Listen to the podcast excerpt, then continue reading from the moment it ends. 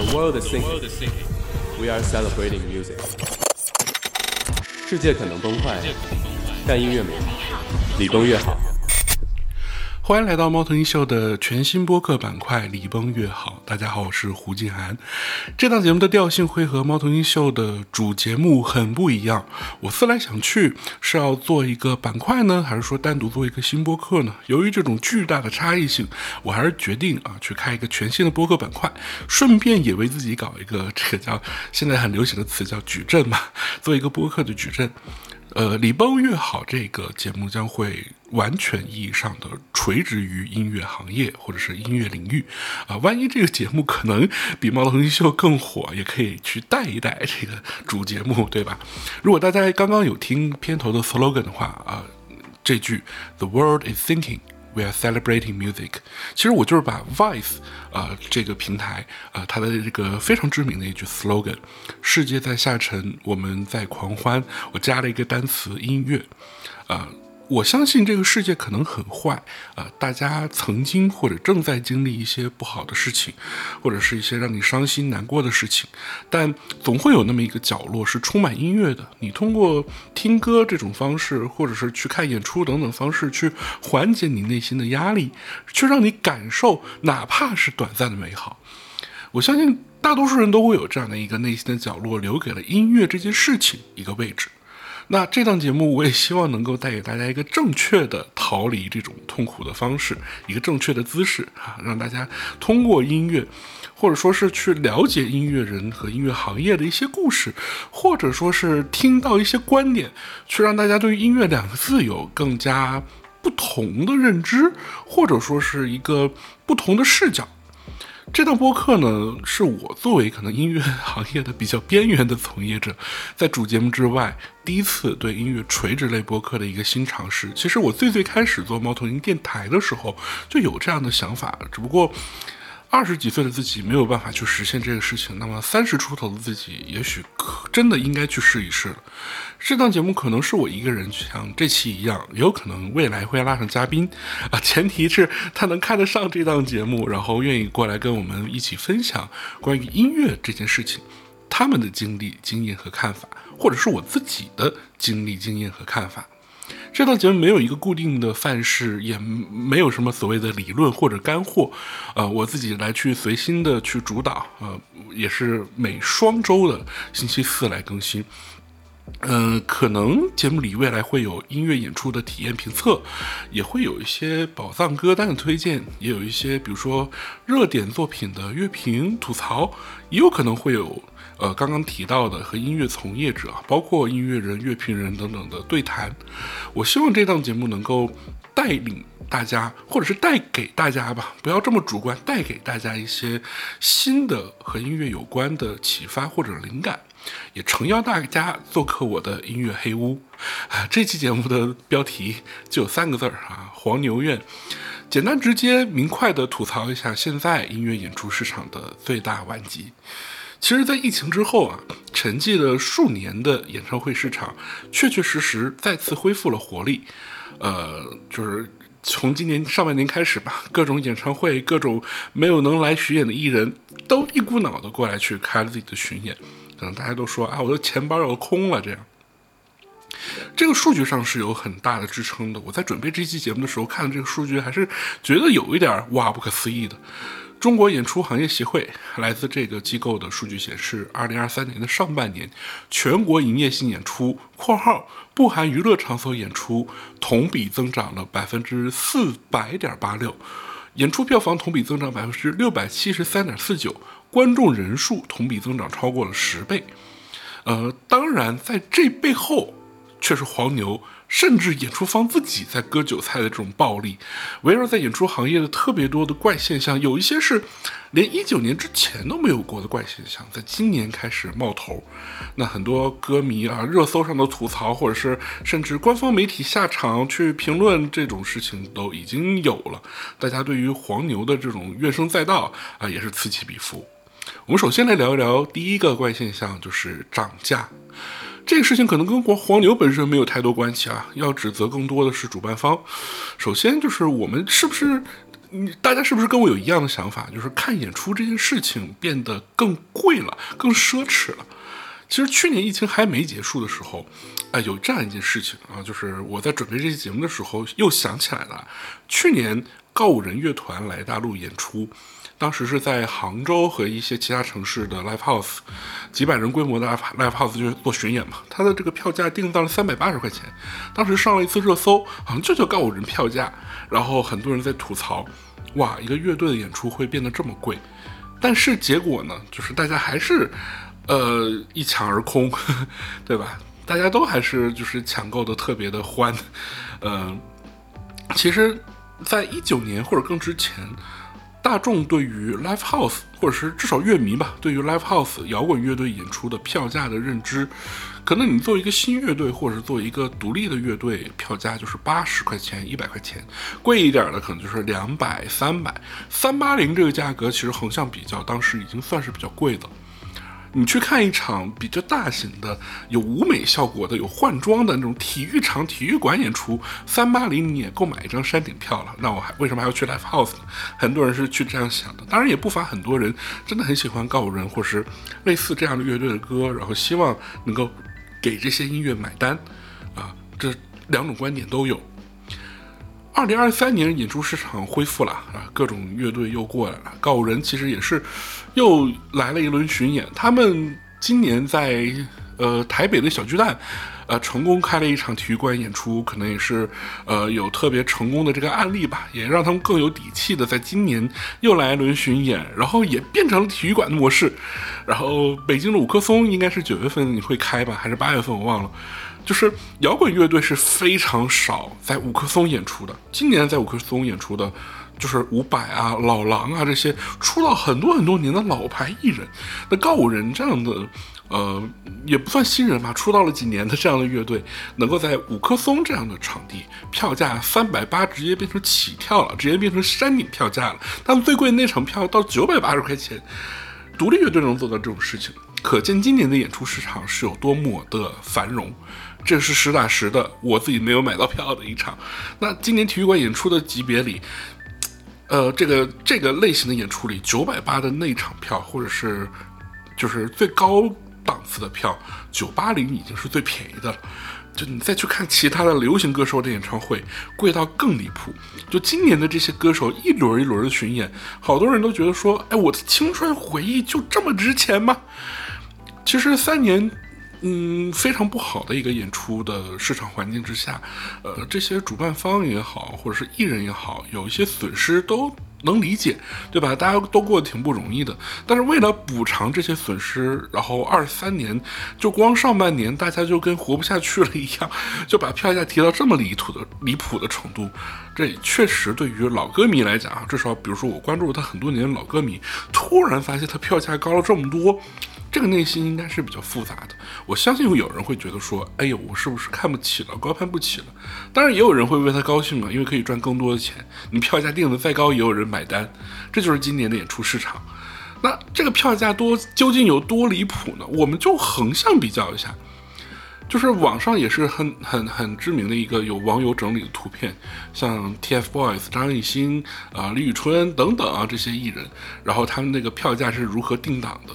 呃，蔡依林的票价是最业界良心的，非常便宜的，五百的票价也很便宜，就是最高票档是一二八零一三九零，就是在一千五百块钱以下内场的 VIP 区域，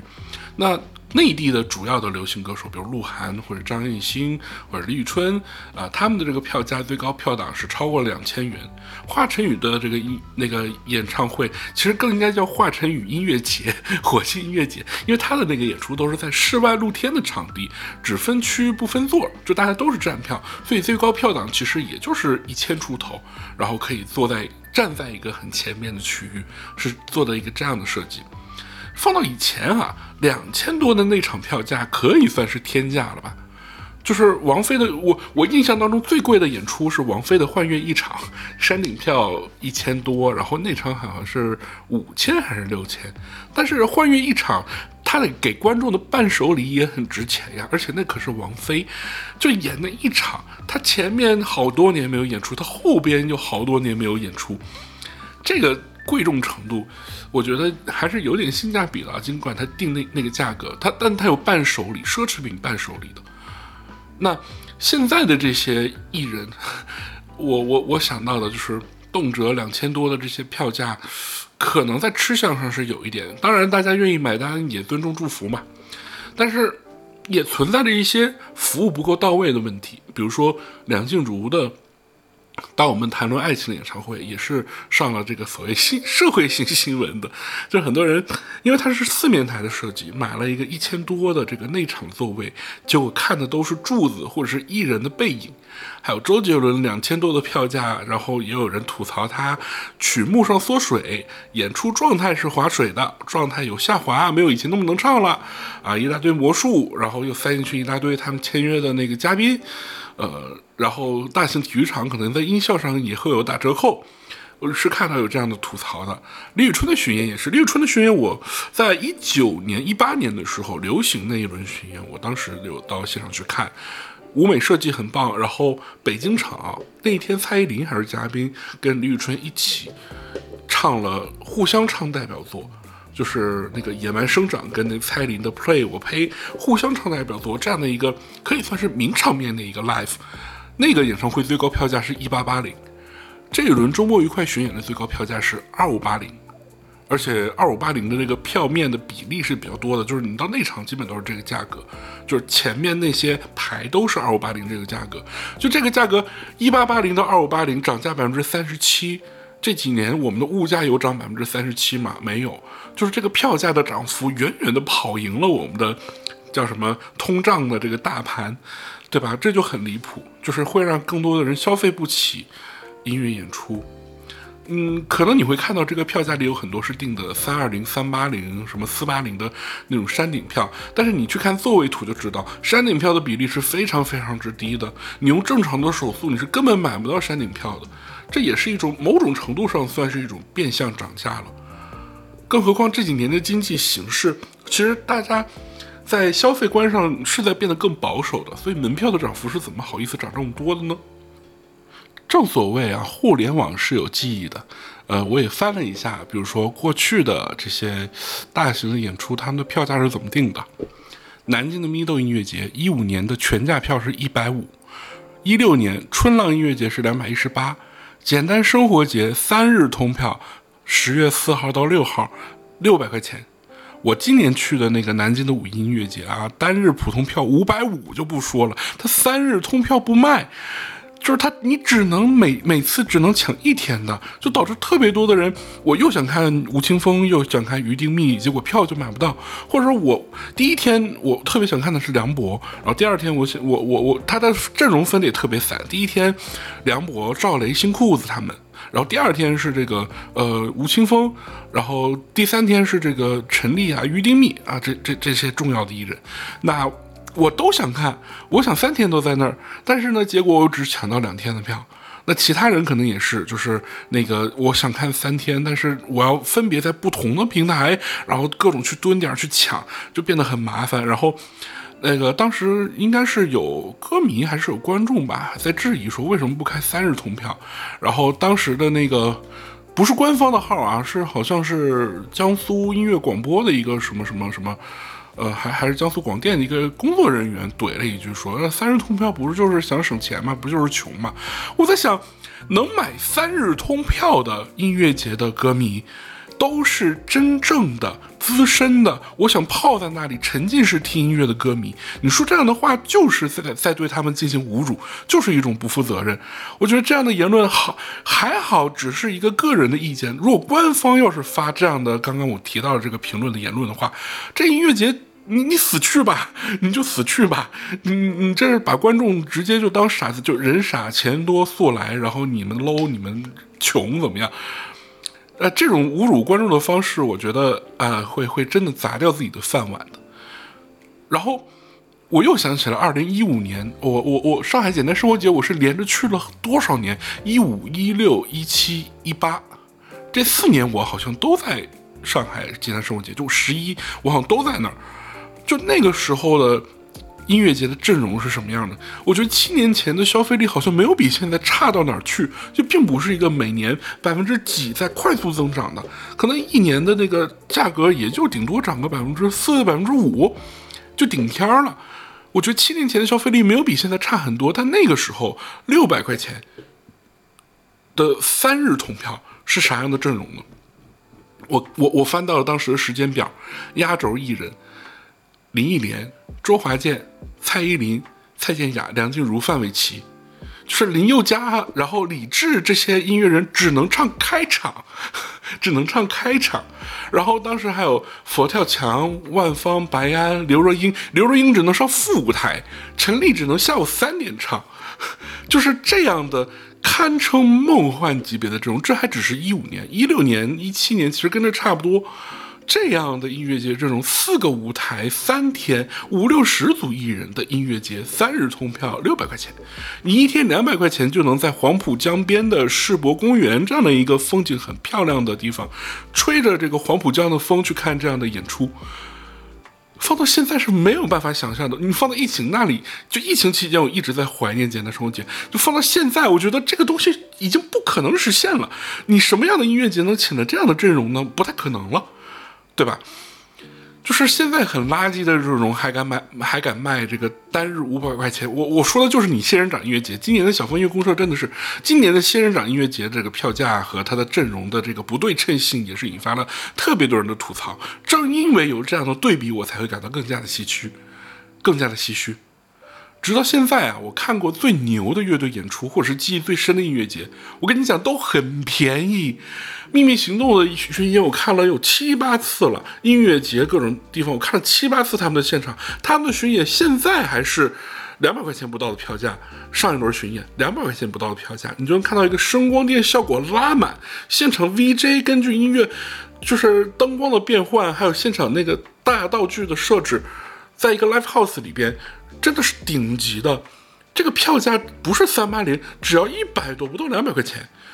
简单生活节，我我我我我至今都在怀念的这音乐节，三日通票六百块钱，好的东西不一定贵，这个可能和数码产品或者是跟食品那种一分钱一分货的道理是不一样的，这个是反常识的。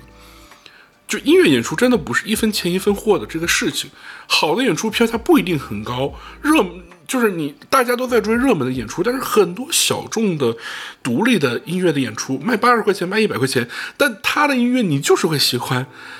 就他们的票甚至卖不完，甚至是赔钱去做的，他们就纯粹是为爱发电做的巡演，但他们的音乐就是很好的，在我眼里，他就不应该只卖八十或者只卖一百的。我觉得这种演出才是最值得被所有人看到的。OK，这就是涨价的问题，这就是涨价的这个问题。那后边的话，我们就赶紧更加的切入正题，就是黄牛的这个部分。今年的黄牛真的太多了。往年，比如说疫情前吧，我们就不二零到二三年初这段期间，我们就先跳过，我们就拿一八一九年和现在去做对比。今年的黄牛可真的是太夸张了，就算是我我我跟音乐演出不搭边，或者说我不想看音乐演出这样的人。对于今年这种猖獗的黄牛现象，都会有所认知。媒体的报道、KOL 的发言、大家的吐槽，那铺天盖地，对吧？囤票的现象非常的普普遍，这对于演出市场价格的机制是一种严重的扰乱，也对观众也造成了不必要的损失。呃，五月底六月初，五月天在北京鸟巢举办的六场演唱会，然后还有九月份天天津的周杰伦的这个巡演。对吧？就是在北京的朋友们，大家都在疯狂的抢票，那就是黄牛团建。这这两组艺人的演出好像都不是强实名制，就是大家登记就可以去去去抢票。就拿五月天的六场鸟巢为例，鸟巢的容量差不多就是三面台嘛，大概就是坐四万五万人左右，那门票数量就是三十万张左右，五秒钟之内一张不剩。但在此同时，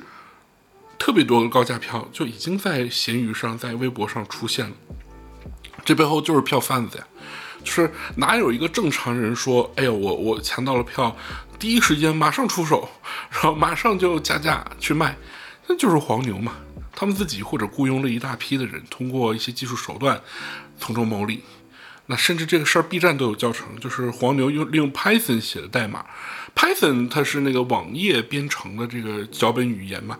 呃，比如说一些爬虫的技术，或者是这种这种自动抢票的这个实现，都是用 Python 来实现的。但是现在呢，像大麦或者是一些平台，有一些演唱会的门票是不支持在 PC 端购买，那有的人就开始甚至开发出了 App。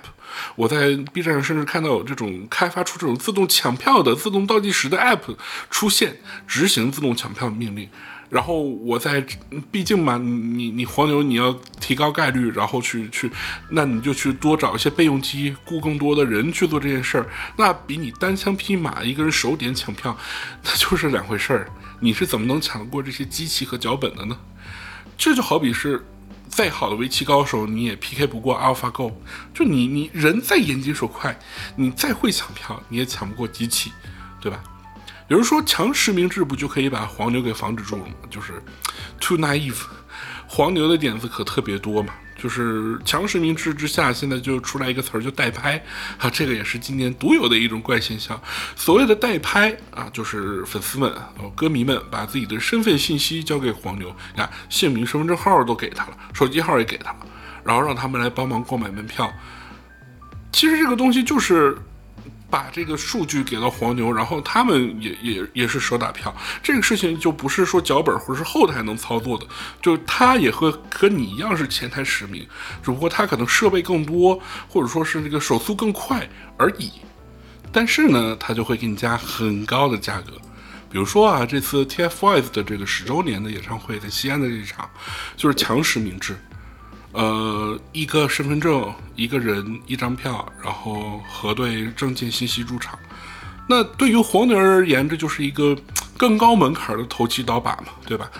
就是代抢的起拍价，我加价给你加个三千，加个五千，那狂热的粉丝、狂热的歌迷也也会给你买单，甚至会有一些。树上挂票，然后那个挂在树上去看那个那个演唱会要多少钱？然后还有什么什么三百万元坐在第一排的这个说法？但我觉得这个东西多多少少有点扯淡啊，感觉像是黑粉整活。三百万元去买一张演唱会的门票做头牌，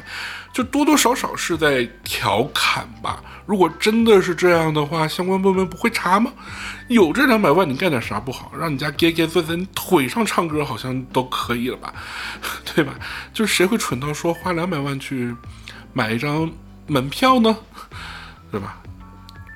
我想到了之前在猫头鹰秀里有聊到的一期节目，就是呃阿根廷足球队来华的这一期，有提到过门票炒作这个事情。就当时这个这个什么最佳观赛的位置的黄牛党也炒到了四万多一张嘛，就是说至于吗？至于吗？就是为了一个晚上的一个一个观演的体验，你要花出这么多的成本去去看，要超出几倍的溢价，这个确实就是对市场的一个干扰和破坏嘛。所以面对黄牛，我觉得五月天的歌迷们、五迷老师们有一句口号很出圈，好像也上过热搜。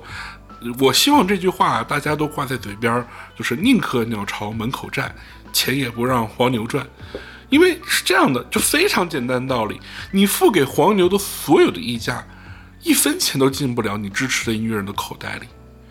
有一些可能是官方的牛，就是被黄牛和官方分赃了；有一些呢是这个黄牛自己的炒作，什么代抢之类的，那就是进到黄牛的口袋里。你支持你喜欢的音乐人，但是要付出额外的代价，你的你喜欢的这个音乐人也没有获得更多的收益。我觉得这个事情就是你想想，你想想，就我我喜欢的这个歌手，因为黄牛这个事情口碑有变差，但是他又没多赚钱，这事儿多不好。对吧？所以你买给的黄牛票，并不是对于他们的支持，反而这种纵容黄牛的行为，也助长了黄牛的势力。他们以后倒票只会更加的有恃无恐。所以我们一定要抵制黄牛啊！今年还有的一个独特的怪现象叫路人牛，路人牛。也就是刚刚这个呃强实名制啊政策的这个推进吧，因为更越来越多的演唱会，比如说这个阿妹的巡演，呃，比如说这个呃张学友的巡演啊，都开始使用了这种强实名制的呃购票和入场的方式。有很多想要倒票但并不是真心想看演出的人，会发现自己的票退不掉啊，就开始闹，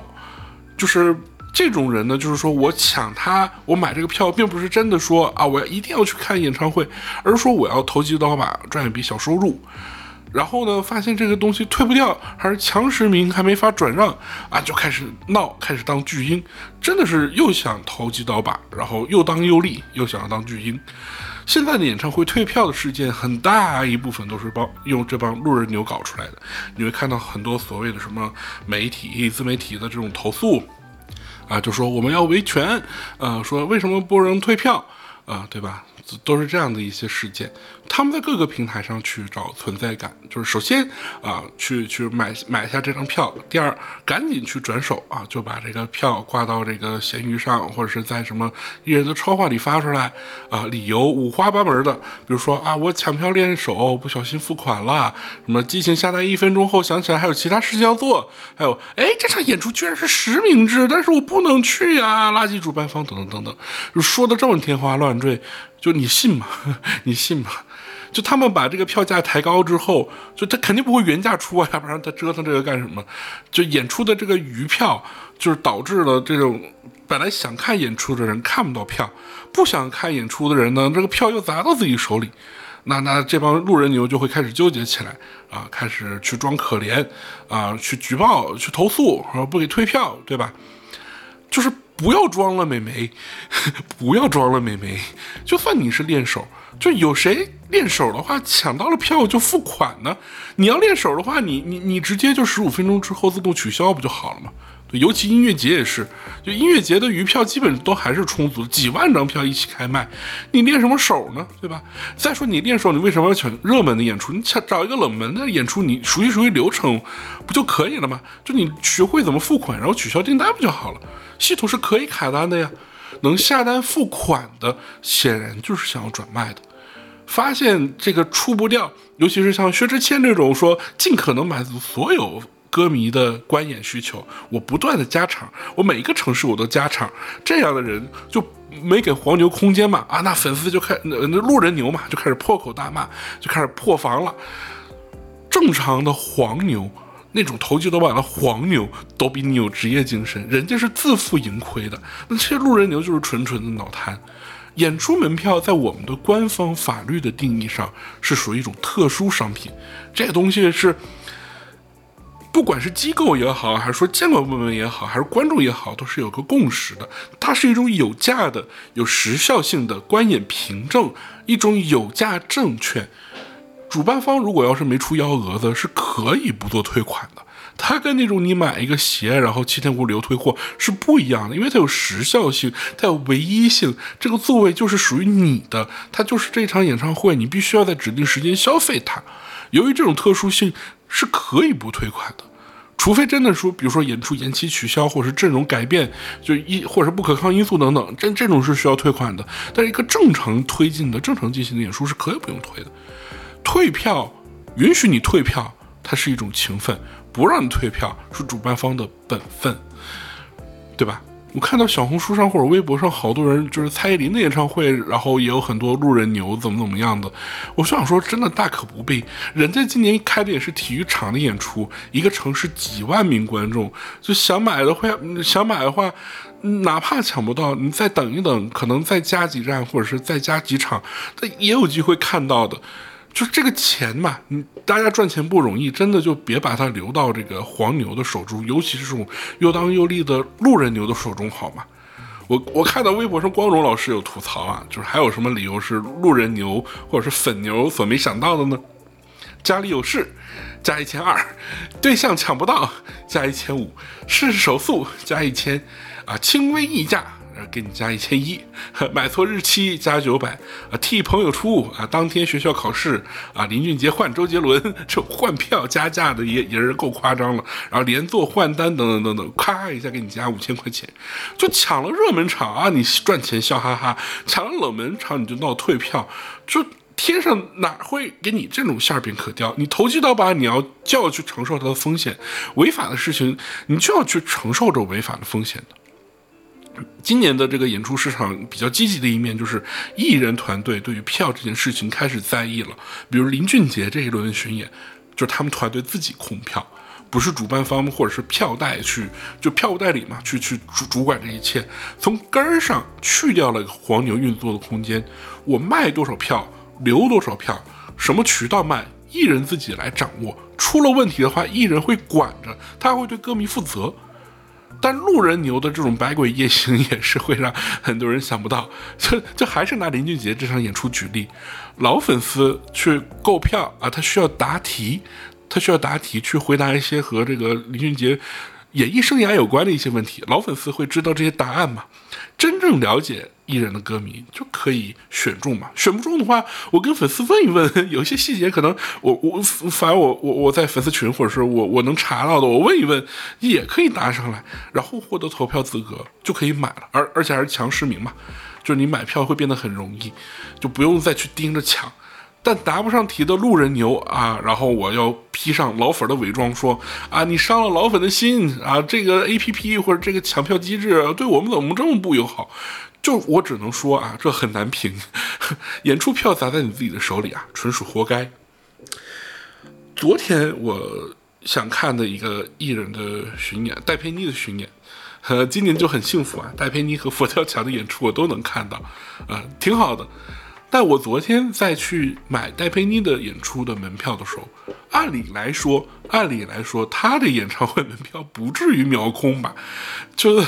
她不至于有这么大的流量，剧场千人级别的剧场演出位，她她的票应该不会那么难抢吧？但是三八零那个票档的门票还是几秒钟马上就没了，虽然可能一二八零或者九八零有余票有余票，但是三八零那个票档一下子就没了。紧接着没几分钟啊，我就在微博上搜了一下那个戴佩妮天津场，马上一股脑好多条出来，说天津场有事儿去不了，出三八零的票。我就在想，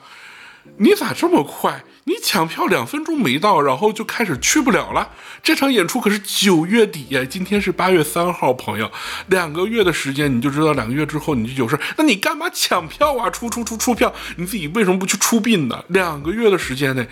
就是装什么呢？你路人牛，你想投机倒把，你卖三百八，你你就想卖九八零，你你就想赚这个差价，你就直说砸你自己手里，那你只能说是你活该，只能说是你活该。这种路人牛真的很烦人，很讨厌。这是今年很独有的一个现象，也希望相关的这个不管是歌迷也好吧，自发抵制，呃，这个这个监管部门们该看到也看到。然后呢，给真正想看音乐演出的朋友们一个能看演出的机会，我觉得应该要做到这件事情。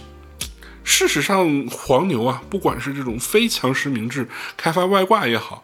还是说这种呃想投机倒把的这种代抢代购也好，号集召集其他人过来抢票，然后再卖高价，它本质上就是违法行为。你就。改革开放前有一个罪叫投机倒把罪，现在不至，现在虽然罪不至此，但投机倒把依旧，它作为一个破坏市场规律的行为，依旧是违法的，依旧是不可以被提倡的，甚至会有那种主办方和售票平台勾结在一起，恶意压价、故意抬高票价等等等等。就有媒体报道哈，有有黄牛拿这些票，不一定是那个正式售卖的门票。还有一些是内部票、邀请函这种所谓的这种那种什么通行证之类的，甚至有人会去伪造全通证，就是演出的全通证，然后悄咪咪的带着这个就黄牛带着这个观众进场，甚至会有这种行为。是我看到那个呃。也是去年的一件事儿，就《秘密行动》的演出嘛。然后那个有一个那个 Live House 的那个主办方晒了这个自己的呃监控的画面，然后就有那个黄牛带着这个观众悄咪咪的钻进了这个《秘密行动》的演出会场，真的来了来了一次真 秘密行动，stolen，它就是一种盗窃行为。就是一百多的门票，你都要这个钻后门进去，你是穷成什么样子了？就他的音乐真的不值得你付费吗？你你你要真没钱看演出，你攒钱啊，你努力赚呀，对吧？又不是说你这次看不到你就要死掉了。我觉得这些人真的很夸张，而且不可理喻。哎，大麦前阵子倒是澄清了，就是 TFBOYS 这场十周年演唱会没有所谓的邀请函，对吧？但是有两件事儿。还是要留意的，有两件事儿，有两个事实，还是要留意的。第一就是一场演出需要多少打引号的预留的门票，并不是票务总代或者是艺人能决定的。一场演出的成功举办有很多个环节，文旅、公安、消防，这么多复杂的报批的环节，对吧？这其中有多少的空间，有多少票要切给他们？所谓的切票，北京有一些演出，它这个比例能达到一小半儿，是未可知的，是未可知的。就是你你你你会发现第二个事儿，你会发现有的时候你去看一场演出，尤其是我在看，但是我不点名了，就某两场音乐剧的时候，你会发现前面坐着的人很明显就不是这个演出的受众，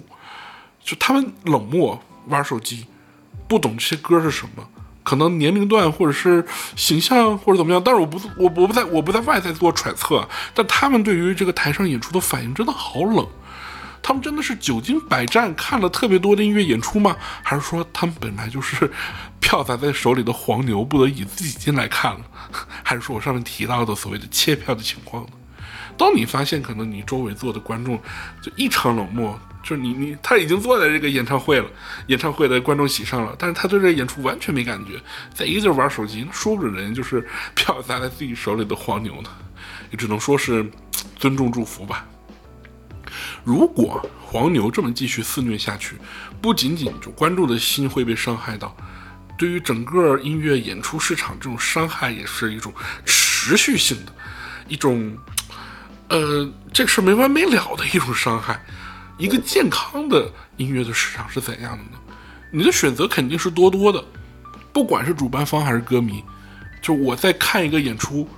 售票的这个时候，我是否想去买，是否值得买？我真的是去看他这个人，他唱的怎么样？这个人他的舞台魅力怎么样？而不是说，哎，我就蹲着他，然后大家都在吵，像炒鞋一样，炒炒茅台、白酒一样，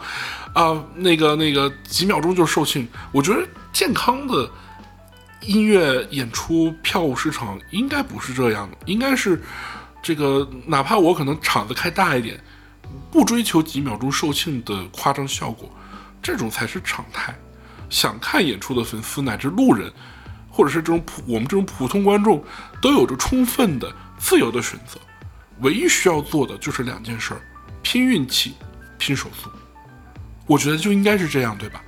所以我也觉得。就有些粉丝会拿自己这样，这反过来嘛？我们反思自己嘛？刚才是反思黄牛，反思主办方，我们现在反思自己。我们作为歌迷，或者是如果你是一个粉丝，某个歌手的拥趸一个粉丝，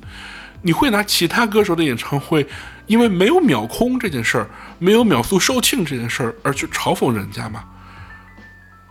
对吧？就是有一些人会把这个这个风气，也是一个不好的风气哦。甚至会有粉丝为了制造自己姐姐姐姐们的这种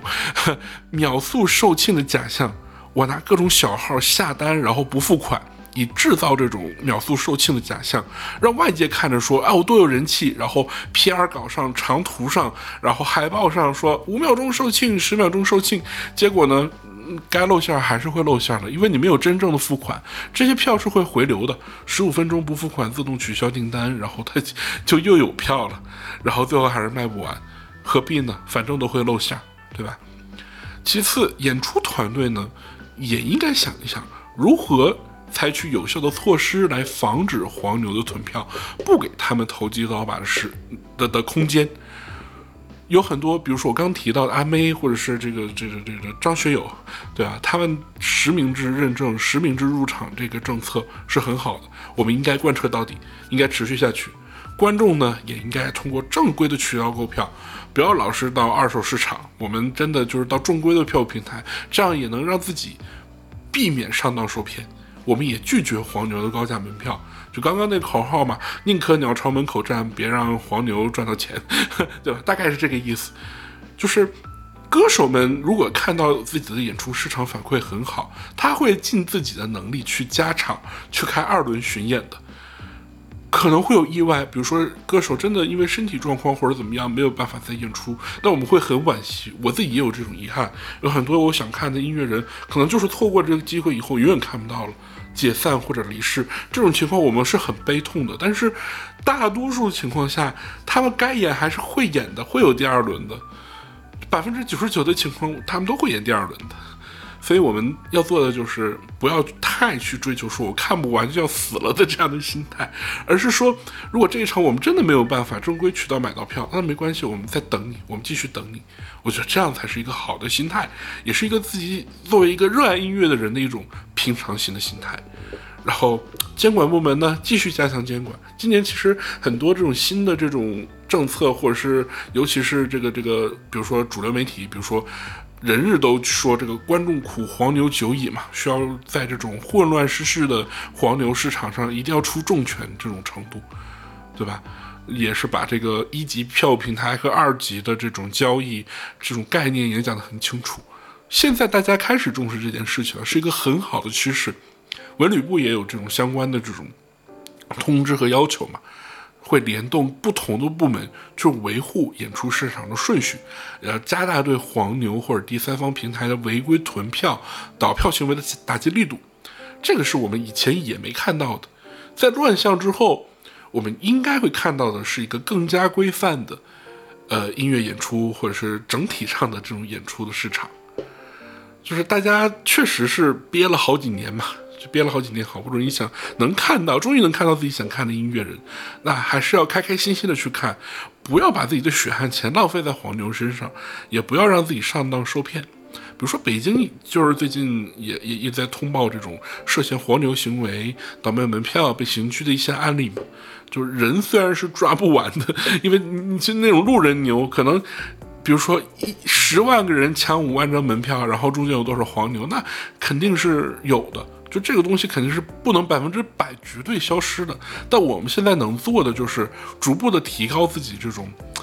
更加平和的心态去观看演出的意识，以及更大的监管力度，然后主办方更大的自觉性，艺人更大的自觉性，能够让真正的好音乐真正的进入到大大大家的耳朵里，让大家真正的感受到这个音乐演出的一个魅力，这才是我们需要做的。嗯，在吐槽完这个差不多四十分钟的黄牛和主办方之后，呃，其实呃也和大家简单分享一点点我自己抢票的经验。当然啊，可能听这个节目的人，很多人是比我有经验的，但是也有一些人，比如说想要看自己的喜欢的演出的门票，但是不知道怎么办。那我这里有一些这个小小的心得和大家分享一下。呃，在这之前，就是我我我今天看到那个赵小慧 脱口秀大会的这个赵小慧，她那个有一个段子，说同事同事说我们都是有 BAT 工作经验的，产品巴拉巴拉，互联网巴拉巴拉，全局思维巴拉巴拉。然后他提问，那能不能写个抢票的程序？同事说不行。呃，这这个冷笑话，也也确实是体现了一个点，就是黄牛行为是违法的。大家一定要绕开黄牛的这一这一套东西，一定要抵制它。但是我还是想看演出。那抢票的这些呃小技巧，正常的抢票的小技巧，也许可以帮助你更加能看到你想要看到的音乐人。张张惠妹那一场我就抢到了嘛，而且是我最希望买的一个一个票档。呃，这这还是一个挺挺挺不错的一个事儿。就这周末就要去五棵松和阿妹重逢了，哦，想想都会觉得很幸福。那也希望大家也能够看到自己想看的音乐人嘛，算是一个功德一件吧。如果这些小 tips 能够提高你抢票的概率的话，抢票之前，首先，不管是大麦还是其他平台，它可能它它都会有一个引导的按钮，让你提前填好那个观演人的信息。就是观演人的身份，就姓名和身份证，你提前登好，然后选定这个人，点预约按钮，这个事情对你在正式零秒，就是倒计时零秒抢票那一刻是会有很大帮助的，会让你省下特别长时间的输入身份信息的这个时间，这个是一定要做的。第二就是说，收货地址要设置一个你经常收收到的这个票的地址，一定要提前填好，并并且把它设成默认的一个地址。这样的话，倒计时零秒，你无脑去点确认提交订单的时候，就不会一下子填错，然后有很多的错误的地方，然后让你纠结之类的。第三就是提前演练这个事儿，我不提倡大家去抢热门演出去练手速这件事儿，但是冷门演出或者是你会看到一些就明显它可以长期挂在上面那种演出，你可以不付款。反正你不担心任何的炒作事件、炒作的这种情况嘛，你也不用付款，你就练一练它的流程，从提交实名信息到这个付款前所有步骤的流程，你熟悉一遍，慢慢的熟悉一遍，在脑海里再过一遍。你别拿热门演出练练手速，你就别别抢其他人的观演机会嘛。冷门演出你可以试一试，你别别那么缺德哈，把别人挤下去。提交订单之后不不支付，然后取消订单就 OK 了，对啊，可以去熟悉一下流程，然后可以稍微练一练手速，然后网速呢一定要好，就是你在这个练手速也好，或者是在演练的过程当中，你要感受一下。五 G 网络和 WiFi 谁更快一些？五 G 更快，你就在五 G；WiFi 更快，你就选 WiFi。因为我发现每个人的网络情况不一定一样的，不一定一样的。就有时候真的是 WiFi 更快，有一些可能信号比较好的地方，五 G 会更快。这个是抢票前要注意的。抢票的时候，抢票的时候，假如说我就拿阿妹这场演唱会举例子，如果一站演出有多场，周六一场，周日一场，挑冷门的。跟你抢的竞争对手越少越好，这样可以提高你想看的概率。那有人会说，哎，我那一天没有时间，那 OK，你就挑你最想看的那一天就好。如果你的时间宽裕，比如说这几天哪一天都行，就挑最冷门的。工作日肯定比周五六日要冷门，周日肯定要比周五六要冷冷门，对吧？这是一个 大家都知道的事情。那挑冷门其实也是更大程度上保证你抢到票的概率。然后在票价上提前决定，提前想好，你要先手，你要你要在抢票之前一定要看好它有多少个票档啊，三八零、五八零还是一二八零等等等等，提前选好哪个价位的门票，根据你的财力，根据你的经济状况去选择最适合你的这个票档，但是一定要尽可能避开抢手的价位。一般演唱会最火爆的肯定是山顶票和内场票。狂热的粉丝，或者是资深的粉丝，或者说我想前排看的更清楚一些，那我就会直奔那个那个最高票。那如果我就是想体验一下，或者说那个那个那个那个那个，就是想感受一下氛围嘛，山顶票也挺好的，那会买山顶票。但通常来讲，现在的这些体育场馆的演出，山顶票的数量是最少的，它一定会是最先售罄的那个票档，这个大家要做好心理准备，这是在票价上要准备的。抢票是第三点。开抢前，你不管是安卓手机还是 iOS 的手机，杀一下后台的进程，就是让这个票 APP 锁定这个进程，然后让它在前台流畅运行，其他的无关的软件先通通都都都关掉吧，这样给你的这个手机留留足这个运运存去运行这个程序。如果可以重新退出登录，或者是清理一下缓存文件会更好，因为有的时候你账号登录太长时间。有可能会因为缓存问题导致账号登录异常，然后你在抢票时候突然这个账号退出去了，很可能有这种情况的。对，所以最好清理一下缓存文件，或者是退出重退出重登一下，就保持这个账号是一个比较活跃的登录状态是比较重要的。第四是做好倒计时。这个倒计时一定是要按秒计算的。你可以在那个那个百度上搜索北京时间，它会给你一个那个来自于北京这个天文台的一个标准计时，按秒的标准计时是最准最准的北京时间，盯准这个时间来抢票，倒数三二一，然后直接点击立即抢购，看这个按钮的变化，马上抢购。距离抢票时间剩下十秒的时候点进去，成功率会高一些。一定不要刷新。如果刷新的话，有可能这个账号就会，就这个页面啊，就会变成一片空白。如果并发的这个流量比较大的话，它那个购票的页面，就是选择票价的页面都会没有。就是你你保持这个状态，然后到点儿赶紧点进去，第一时间点进去，然后点抢购，直奔这个所我刚提到的冷门场次和你最想要的这个票档，啊，这样的话概率会更高。然后。狂点购票按钮，一次不行试两次，两次不行试三次。就你如果比如说在提交订单时候显示当前人数过多，赶紧返回重新点，反复这个过程，然后下单成功之后，一定要马上立即确认付款。因为首先超过十五分钟订单就会取消，而且现在大外网的这种这个 A P P 它这个系统做的很垃圾，就是有一些你你你你就是提交了订单，它也不算是那个占占了这个票的名额，你必须要付款才算占上，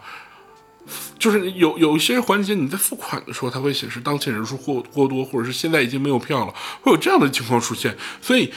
所整个的点击购票、选择票档，然后这个确认提交订单，然后付款，整个过程应该是一贯的，就一股脑一起做完的，不要有任何的犹豫和纠结，这样才能够确保你买到票。最后的最后，呃，对，还有一点就是，如果它显示已售罄或者余票之后，不要放弃，说，哎呀，我我第一时间没抢到票我就走了，你一定要坚持去。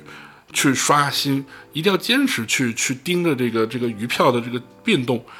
一定要去注意回流票。有很多人十五分钟没支付，然后这个订单就被释放了，然后就又有票了。你会看到有很多，比如说，呃，那个票上说那个已售罄，然后再刷新一下，哎，他突然又有票了。那你发现他又有票的时候，赶紧点进去，再次提交订单，反复试，至少要尝试十五分钟到半小时的时间。尤其是第十五分钟的时候，一定要去留意，就会有大量的回流票。嗯，你还是有很多的机会的。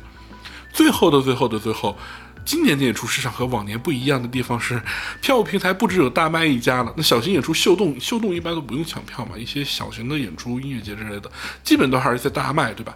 已经不只有大麦一家在售票了，请留意所有的售票渠道。一场演出，他会告诉你票务总代是谁，票务代理有谁，他会告诉你哪些平台会